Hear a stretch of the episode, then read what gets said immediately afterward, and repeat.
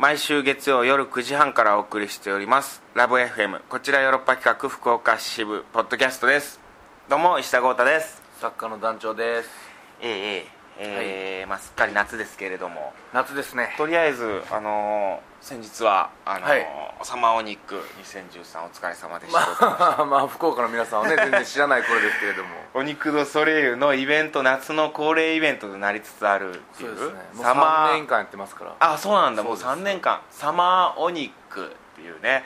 なんかお肉ドソレイユでさ、サマーオニックっつったらもうオリジナリティどこにあるんだみたいなさも何がですか？どこにも全部？合わせ技一本です。技割り技割り合わせ技一本の合わせ技オリジナルじゃないですか？うああそうかそうか。そういう感じ。そういう感じになってちょっとずつ削っていく感じ削のっていく感じで。一本を狙うのその合わせ技で一本狙うタイプの柔道なんで。あのさやっぱ気になるのはそのもじる場所だよね。そのさまああの本家のさサマーソニックというイベントがまああると思うんだけど、最近小籔ソニックさんっつってさ吉本新喜劇の小籔和豊さんがさあのー小籔さんがもう音楽フェスイベントやるんだっつって集めて小籔ソニックっていうのをやってなるるじゃん。なるほどうん、だそれは分かるんだよ。小籔さんがサマーソニックをやる小籔ソニックなんだ小籔さんがサマーソニックをパクったからでしょ？なまあそうそうそうそう。そう僕らはサマーソニックをパクってないです、え夏のお肉だからサマーお肉なんです、いやお肉がおかしいよ。サマーお肉じゃんじゃえ？んお肉がもうだって早そうでしょ夏。いやそれソニックね。え？お肉もちょっと早そうでし 確かにね。いやだってそのシルク・ドゥ・ソレイユもだってこれちゃんと言っとかなきゃいけないそういえば。ょ何がですか？そのもじる場所問題について。あそうだもうこれいい機会だよ。このポッドキャストで喋っとこうよ。いやこちらの話しましょうよ。シルク・ド・ソレイユ。太陽のサーカスっていうね。シルクがまあシルクがサーカス。サーカス。うん。ソレイユが太陽なの？まあでドゥが雑に言うと。どうなの？まあそうですね。まああの簡単に村のとかも意味ありますけどね。ああなるほどね、はい。そういう感じはあるんだね。村のとか太陽のサーカス。はい。で行くとそのお肉ドソレイユはもう直訳するとえー 太陽のお肉。間違いではない 輝きたいっていう。サーカス部分サーカス部残さないと。いや石田さんももうサーカス3回出て分かるでしょ、うん。サーカスの要素ないでしょ別に。まあないんか。でも団長って呼んでるし。うん。それはもう段の長ですからね、まあその野獣どもみたいなさ獣たちみたいな、獣ガレと常に言ってますから僕は。そういう要素はあるけどもね。確かにサーカスの要素ないんかもしれん演目に関しては。あーでもそのまあまあそのもじり問題はあったとしてもそのサマーソニックいろんなあのイベントあったり、はい。えーダンスあったり、はい。でゲストでね漫才があったりそうですね。ポールポールダンスメカブさんという京都を代表するメカブさんというポールダンスさんのダンスあったりとかね盛りだくさんでなんかすごいこう夏を感じることもできたんだけどもさはい。あのー僕がちょっと言いたかったのははい。最後の最後の部分であのおまけトークみたいなのがやっててね。はいはい。でそこにまたこのポッドキャストでも何度も話題に上ってるお肉とそれ団員の K 君。高坂がはい。高坂君が、まあ、京都に住みたいと考えてて。はいはい。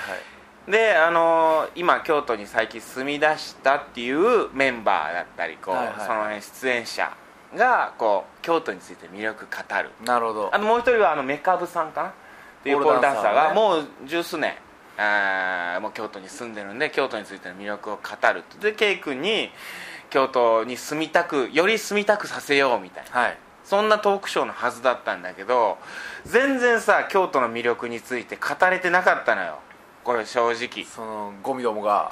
ゴミどもっていうわけじゃないけど。これダメ出しみたいな感じになっちゃうと違うんだけど。のゴミ虫どもが。っていうわけではないんだけどダメ出しっていうことを言いたいわけじゃなくてなんかこう話のトークの流れからそんな京都良くないんじゃないかみたいな空気になっちゃって。真実が。でメカブさんはメカブさんでディープな京都好きすぎてはいはい。K 君になんかこうね京都熱く語れてなかった。でここで僕はなんかこうあのあえて京都の良さを語りたいなってちょっと思っちゃって。福岡の人にちょっと京都の良さ福岡の人も含め、まあ、ポケットキャストだからさ福岡の人以外の人もたくさん聞いてるだろうからいやさ福岡の人じゃ聞いてないと思います。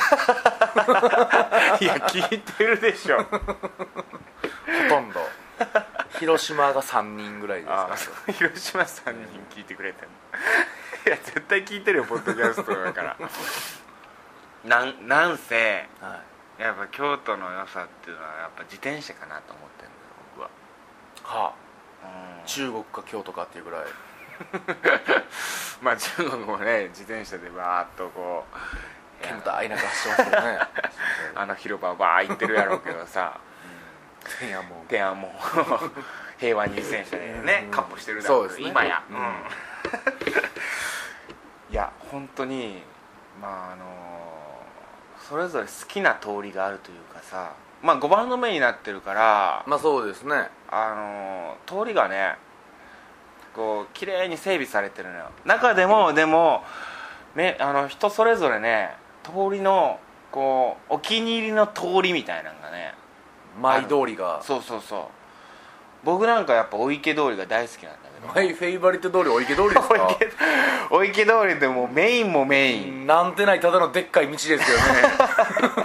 市役所があるなぐらいのクソでかい道っていうクソでかいい、うん、もう祇園祭りとかがこう、本当メインとなるあの通りがね大好きな通りなんだ風景がですか？チャリンけコでなん走ってて。だろうね。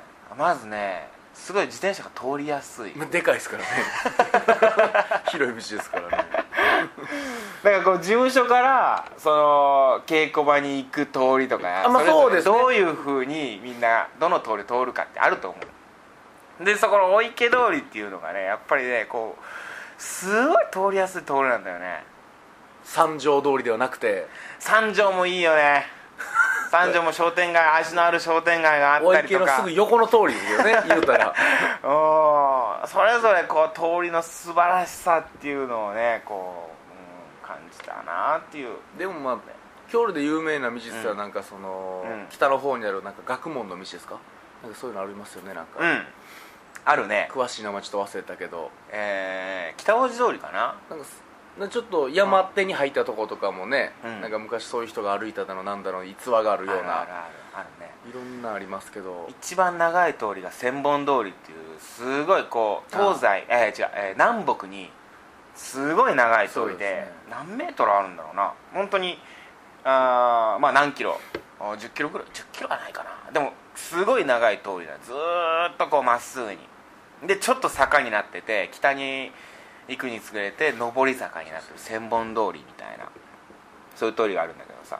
京都で、あのーずっと話の長い人というかさこうなんか取り留めなくずっと喋っててあの人話長いなみたいな人いるじゃん、そういう人に対しての皮肉であの人は千本通りやなっていうそういう言葉があるぐらい話。で今作ったんじゃないですか？いやいや本当本当に京都の京言葉っていうので。それぐらい。京ギャグですか？なんかちょっと嫌な感じに使われてるんやこの千本通りっていやでも僕も確かに一番嫌いな通りですからね。千本通り嫌いだよね。本当にさ通りにくいんだよね。通るもう道も狭い道もから狭いし長いし長坂になってるし。絶妙な坂ですからね。ちょうどでも千本通りを登っていく通り沿いに団地は住んでる。僕が住んでるのはその千本丸太町っていうところに住んでますからうん。千本をちょっと登っていく坂を。そうやなほんで丸太町通りもまたこうね車の通りも往来も激しくそうてなんで歩道も狭くて通りにくいもうね人が住むところじゃないですよ でも千本丸太町って一番京都で守られてる場所なんだよ。こう何風水風水で。あうん。あだから風水的に一番こうすごくこう京都の結界が張られてるというか。あまあそこ、まあまあ。までも店とか何にもないでしょ。あ何にも守られてない感じありますけどね潰れていったんちゃうかなと思ってますけど。ちょうど応仁の乱とかがあの辺であったらしくて人いっぱい死んでるんだよね。なるほど。なるほどあの辺で。武将たちが。でそういうなんかこう結界を張って守った。そこを守ろうっていうふうになった、まあ、だからその代わり人はいっぱい死んでんだけど武将かつてね。応仁の乱1400年ぐらいかな、なるほど。うん、ただすごい守られてるもう守られすぎて僕の部屋めっちゃ暑いですけどね。どういう部屋の温度が尋常じゃなく上がるっていう謎の謎の僕はこれこそ風水のせいだと思ってたんですけどどうやら結界がこの張り夏？張りすぎられてるんじゃないかと。えその外よりも暑いの？暑いんですよ。なんでやろ？なんか部屋の温度の急上昇っぷりが尋常じゃないんですよ。なんかちょっと部屋も暑いのは暑いですけど蒸すっていう感じもあるけどね。なんかそこう。のあれっていうぐらいあそう僕の部屋はなんかこうちょっとマンションなんだけど4階だからさちょっとこう風の通りも良くてさあー北と南なんだけど窓があるのが。はいはい。窓を開けといたらこう風がスーッと通ってってさ心地よい。夜になると割と涼しいというかさなんかごめんなんかちょっとすごいこう。そうですね。なんか 俺のとこええぞみたいな。でも窓は開けとくのよ、うん。で4階だからその蚊とかもあんま入ってこないのよね。あそこまで来ないですね高くそうまで。あ高いとこまであんまこう来ないからさあの虫とかも。だからこう網戸も外してさこう窓開けといたらさ全然こうあのなんていうの空調とか全然全く使わなくても涼しい風がスーッとこう通ってきてさ夜なんか。でちょっと扇風機ぐらいかけとけば直接体に当てずに扇風機直接体に当てたらダメなのよ。はうん、体冷えちゃうからね。それもうスーッとこうなんか空気を回流巡らすような。うん、そんな心地よい感じで。あはいはい。快適な。快適で京都ライフを。ごめんねなんか俺千本通りみたいな話になってるけど。長い男だっですね。ただの快快適。知ってる？でもあのー扇風機を当てながらあのー夜寝ると本当体に悪すぎて病気になるっていう。何の病気になるんですか？いやもう何だったら死ぬぐらい扇風機で。のうんこれ誰が言ってた？俺そんな殺人兵器やんな売ってていいんですか？そんな電気屋さんで。嘘やろみたいな。だけど本当に夜寝る時に扇風機を体に当てながら寝るともう死ぬんだいや当てながら寝たこと僕何十回何百回でありますけどね。いや本当に死ぬ。体温がもう急激に下がって体温調節できなくなるから寝てる間にで体をずっとあ浴びせつ風を浴びせ続けるわけでしょ。体温調節できなくなってもう急激に体が冷えて死ぬんだって。急激に体冷えたら起きるんじゃないですかまず。サブって。まず。っていう危険をはらんでるっていう話を聞いたことあるよ。ベロンベロンとかやったらひょっとしたらもう。死ぬ可能性あるそうそうかもしれないですね。死ぬかの扇わけわからん風機は危ないっていう。暑い寒いわからんくなっても。ってうんクーラーは？クーラーよりも扇風機の方が危ないっていう逆に。風を浴びてる分。風を浴びてる分その体温調節急激にできないっていうの。ほんじゃ愛人がずっと内輪で仰ぐのもやばいかもしれないですね。風が。うちはね。うちの着物の愛人がうちわでずっとパタパタパタ そんな状況。政治家の愛人が。パタパタってやるのは 政治が死ぬ可能性ありますけどね。まあちょっと暑いけどもちょっと夏らしいことしましたか団地はこの夏は。いや本当してないまあ夏らしいことってうん正直言わせてもらうと7月後半にこちよろ福岡にまあ取りに行ったり、うん。まあヨーロッパ企画のキャンペーンと一緒にこちよろのあれもねうんなんやかんや。行ってたね。福岡なんか、うん、福岡伊東でそのまま広島キャンペーンとかも行ったりしてね。で言えばそのまあ7月後半、うん。まあ、夏ですかね7月後半も、うん広島で、うん。えー原爆ドームらへんを歩き回ったああ観光したのよね唯広島。一の夏らしい感じかな広島ですごい時間があったのよ団長だけ。何もなくてね。まあ福岡では仕事と一緒に行ったけど、うん。広島は僕あただの本当観光客だったんで。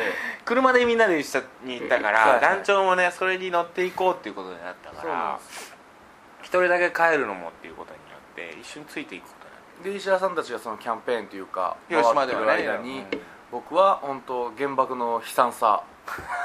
いかにも夏らしい。夏らしいよね。そろそろだってもうそうだ。と記念日だ、まあううん。6日うん。ですから、6日が長崎か？あ広島広島か、はい。で15 9日が？うん9日そっか。長崎でで15は15が終戦記念日。か。ああそっかそっか。という意味ではそれぐらいですかね。もうそうだああとはもう稽古場でアイス食ったぐらいしか。ああ幸せやなっていうことやな。終戦もう60年になるのか？これでそろそろ。45年ですか。70年近いですね。あもう68年とかそんなのかじゃないですか。ああ70年になるのか。ちょっと平和をこうねかみし噛めないと。ないとなっていう気持ちあるよね。すごいほんまね、広島ではもう原爆を忘れるな感が尋常じゃないですから。やっぱ夏になるとどうしてもそういう雰囲気になるもんね。なんかうん。原爆ドームとかも、うん。その前にねうん。いわゆる説明文とかあったりうん。するんですけど、その横にうん。完全にレジスタンスみたいな人たちが、も もうそのボランティアというか、完全に俺たちが立ち上がらねばみたいなおじさまたちが、うあの手作りの資料集をうん。山ほどその 自由に見てくださいみたいな感じはい。でテントみたいなの作ってええもうそれは言ったらもう写真僕写メ撮りまくりたんですけどうん。写メ撮るのもはばかられるというかこれはタイムラインに載せれんなって思うような 写真であるとかちょっとあおおこれは悲惨なというか凄惨なものがいっぱいあってたまらんなまあ本当でもそんなんがありつつ、うん。すぐ横の川では宮島行きのちっちゃいフェリーがキャッキャしてるっていうなんか不思議な。まあまあそれがいろねんなものがこう入り混じった広島観光。いや時間っていうものはねやっぱ本当にいいよね。うん。時間は何でも解決してくれる。ただね う原爆ドームがん。完全にうん。工事してたんですよ、ああちょっとあのあれなんだよね。残さないといけないっていうんであのほっとくとちょっと原爆の上本当に崩れちゃうというかまあもともとねああやって原爆でああいう感じになったものだからそでれは維持していくためには。でまさにそのうん。行く車の時にうん。お城とかうん。そういうのを手かけて保守するのはいかがなものかみたいな話をちょっとねああしてたんですよ。うんしてたんやそのうん。運転されてる、まあ、助手席さってる時に、はいはいはいまさに原爆ドームの中に はしご持ったおっさんたちが10人ぐらいいて完全に補修しててあれっていう。じゃああれでもモニュメントだからねもう今もうあれは原子爆弾が落とされました、うん。でああいうもう、まあ、凄惨な形になりました。忘れないでっていう。そう。で、うん。正直、今はもうサビサビでうん。ボロボロじゃないですか、それを補修したら、うん。ピカってなるじゃないですかじゃあ。でもピカッとさせないでしょ。うん。つまり汚しかけてるわけですよその今ピカっていうのがちょっとさも言うからう ちょっとかかってしまってるからちょっとわもうややこしなってるけどあわかりました今。わかりました。うん。いやペカきれいにでいいのにピカっていうともうそれがちょっともう想起させてしまうからさ。ドンの方を。裸足の弦の方弦の方をね、うんえちょっと今ドキッとしてしまったけど、うんまあまあでもこれ忘れちゃいけないっー、いけていうことないですよちょっとやめてほしいでも補修するの。補修は？補修されたせいで、うん。横に落ちてる瓦礫もこれ後でおやったやつやな。置いて置いてきた。置いてきたやつやな みたいそんな。それは違う。それは違う。瓦礫綺麗でしょ忘れちゃいけないってことなのよ。瓦礫の積み重なり方がもう人為的なもの感じましたもん。これは自然じゃねえぞ。いやそんなことない。あれはあもうれっていう、ね、ちょっとねともうもともと悲惨なものは見てわかるから、ちょっと人為的なものはやめていただきたい。まあ確かにそれはお城とかでもそういうの感じるよね。でもそれはそれでさなくなっていくとさピサの斜塔とかもあのあの斜め具合を保つのに必死らしいのよあれ。あの R を保つのに。あの角度を。斜塔具合をさどうしても斜塔にしとかないとは人集まらんから。シャがなくなったらただの塔ですからだねから。ピサの塔になったらもう人集まってこんから。誰も見たくない。あの車を保とうって必死なんだって。いやでも分からんでもないというかさ、うんまあまあちょっと。ちょっとこれは考えていってもらいたいです、本当に、うん。じゃあ俺でもさその原爆の悲惨さの話できあの話で俺友達がさ一緒にお芝居やった共演者の人で一回、長崎の出身の人がいてああなるほどさなるほど。でちょうど夏時期の稽古やったからあのそういう話になったのよ。ああ今日そうだなみたいな。でさそのおじいちゃんがその共演者の役者さんのおじいちゃんがまさに被爆者でさ。あらら。ただちょうど被爆せんかったのよ。それがその父親と自分の父親とおじいちゃんが、まあ、釣りに行ってたんだでまあ釣ってて魚が全然釣れんかったんだって、うん。でまあ釣れんなってなってもうこれはもう腹立つなみたいになってきてもう潜ろうかっつって。あノリで。ノリでもう 手づかみやみたいな。そんなんできるわけないのに。で海に潜ってで魚をこう取ってたんだって。そしたらちょうど潜った海の中にいた瞬間に原爆が落ちたんだって。なるほどなるほど。でもうその釣り何人もいたらしいのよ。で潜ってで出てきた瞬間にその釣ってた人たちが黒焦げやった。あ近かったんですねうん。じゃあ。だから落ちた瞬間は自分は海の中潜ってたから全く大丈夫やったんやけど熱線が全然。そう。それすごない？その話。だから僕はその時に魚でおじいちゃんお父さんも潜ってなかったら生まれてなかったんだ。え何その話？みたいな。だから親父とおじいちゃんがテンション高い人でよかった。その人らはもうずっと釣りで我慢してたから。我慢強い人たちやねったら、熱射浴びちゃったけども。へえそういうなんていうの？その数秒でその生き死にが分かれたんだなっていう。まあ、人生のね分かれ道。裸足のゲームもまさにそんな感じでしたけどね。ああそうそうそう。なんか嘘やろうとかさいやちょっとこうあの漫画用にちょっとこう作られたドラマチックに描かれた話なんかなとちょっと思ってたらいやそうじゃないんだって。そういう状況の人っていっぱいいるんだなどうやら。なんかあのーであの工場で働いてたんだって。でとにかく工場に行かなきゃと思ってその日自分は工場休みだったから。でお父さんとおじいちゃんまあで工場行こうっつって工場行ったらその工場はちょうど山のその影になってたのかな。だからその原爆のそれをあんまり受けずに済んだんだって。えー。ただ風圧がすごすぎて工場の窓ガラスが全部割れてたんですっていうだけで済んだんだみたいえーなんかな、資料館のテレビではもう、うんなんか、まあ、おばあさんが若い時働いてて、うん。デスクで鉛筆まあデスク作業うんついて、うん。なんかこう準備し働く準備みたいなうん。してる状態やったらしくてまだ仕事始まってなかったのか、うん。その時に鉛筆ポロンと落ちたから机の下に振ってやった瞬間に原爆が落ちて、で他にもいた人はま窓ガラス割れて、もう顔バシャバシャバシャってなるしうん。でその後もなんかガシャンって建物崩れたけど、机の下では地震の時と一緒ですよね。だから、うん。机の下やったから建物が倒壊しても守られて、そのおばあさんだけその仕事場で一人助かったっていう話があってえ鉛筆落としてよかったってあれですけー、どおすごい運印というかね落とした瞬間はシャウチしたでしょうけどね。うんジャックせーっつって。で石田さんもそういうことあるかもしれないですからね。ちょっとしたことで生き死にが。いやまあそれはでもあるよね。確かに。スターバックス行ったばっかりに死ぬ可能性もありますからね。その時にそこに。その時あー。銃乱射の男来るかもしれないですから気分も分かんないですよ。いや本当に生と死が隣り合わせにあるんだなっていうのはやっぱこの夏感じようかなっていうのは。あやっぱ思わなきゃいけない。やっぱこういうことに触れていかなきゃいけないのかな夏だからこそ。本当にね。うん。だから常にお前は今日一日ちゃんとあのいいつ死んでも大丈夫ように生きてるかっ精一杯生きてるのかっていう。て思ってラジオにも向かわなきゃいけないしとか。いや思うよ本当に。うーんそん。なんだけど石田さんこの夏何をしてきたんですか今のところ？いや本当に稽古だね。縦回しに次ぐ縦回しポルカの稽古。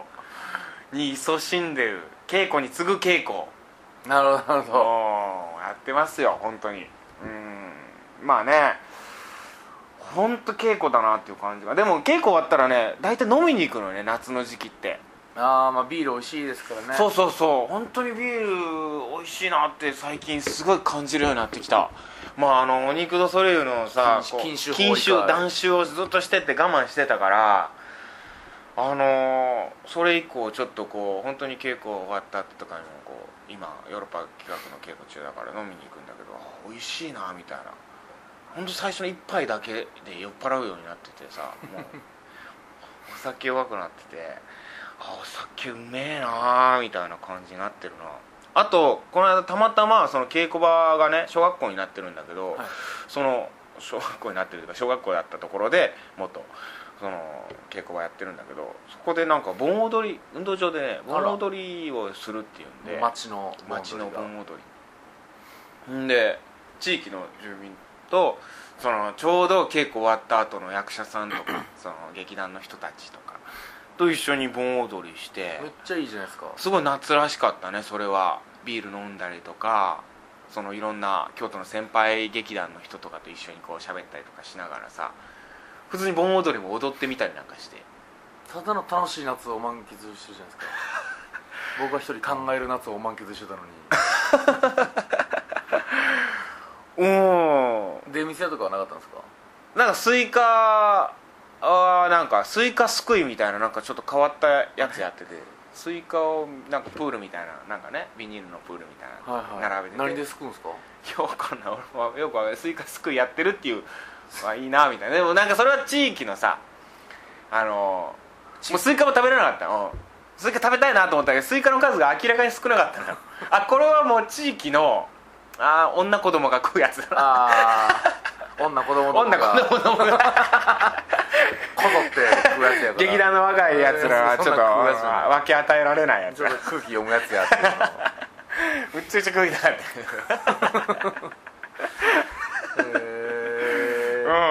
た楽しかったな。ですねであの劇あの客演しているさあの花本さんがあの浴衣を着るんですみたいな。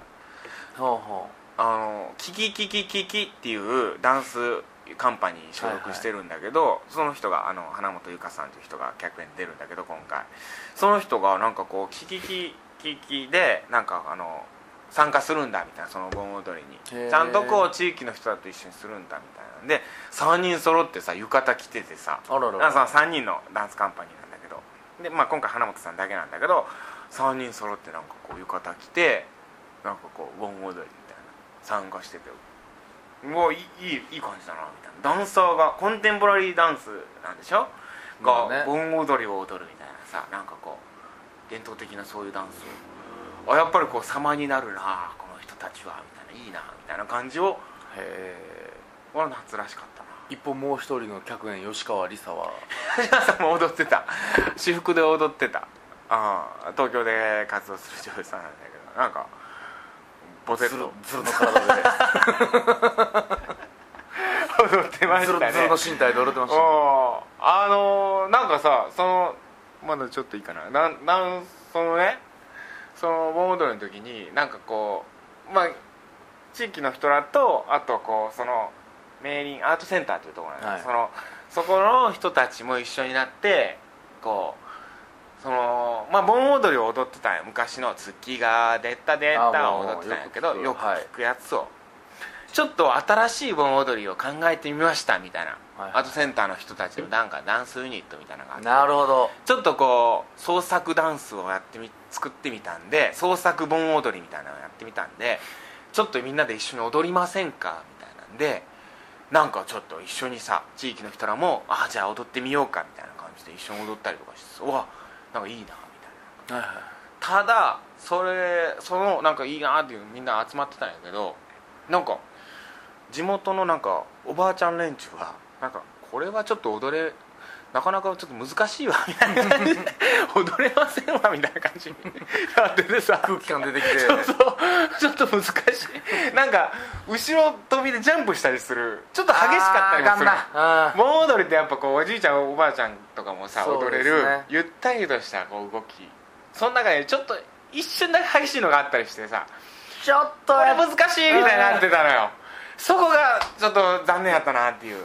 うん。作った人がちょっと若かったんでしょうね 創作した人が。でもなんか可愛らしい楽しいダンスだったのよほん。で、うんまあみんなも一緒になんか集まったりとかしてすごい盛り上がってはいたのよすごい。ただおばあちゃんあるグループのおばあちゃんだけなんかこれ難しいなみたいな。それはこのやっぱり老人が増えていく日本の社会のね縮図を今表してると思いますよアートの世界もバリアフリーというバリアフリーやっね。ぱ難しいねその辺ね。いやお肉それもさやっぱそういうの考えていかないと。そろそろやっぱ若いい女の子たちが多いというかさお客さんも、はいはいはい。そういう人は参加できるけど。おじいさんおばあさん相手にした時のうん。そうそうそうそう。戦い方っていうのはうん。まあそれはそれでおじいさんおばあさんに甘えんの得意っていうのはありますけどね。それパフォーマンスじゃないまあまあそんなことで、はい。まあ今週は本当にゆるゆると。よもやま話でしたけど。よもやま話でしたけれども、まあ、夏をあのええ満喫うしたりしなかったりというような近況報告でした。はい。というわけでまた来週も聞いてください。石田豪太と。団長でした。さよなら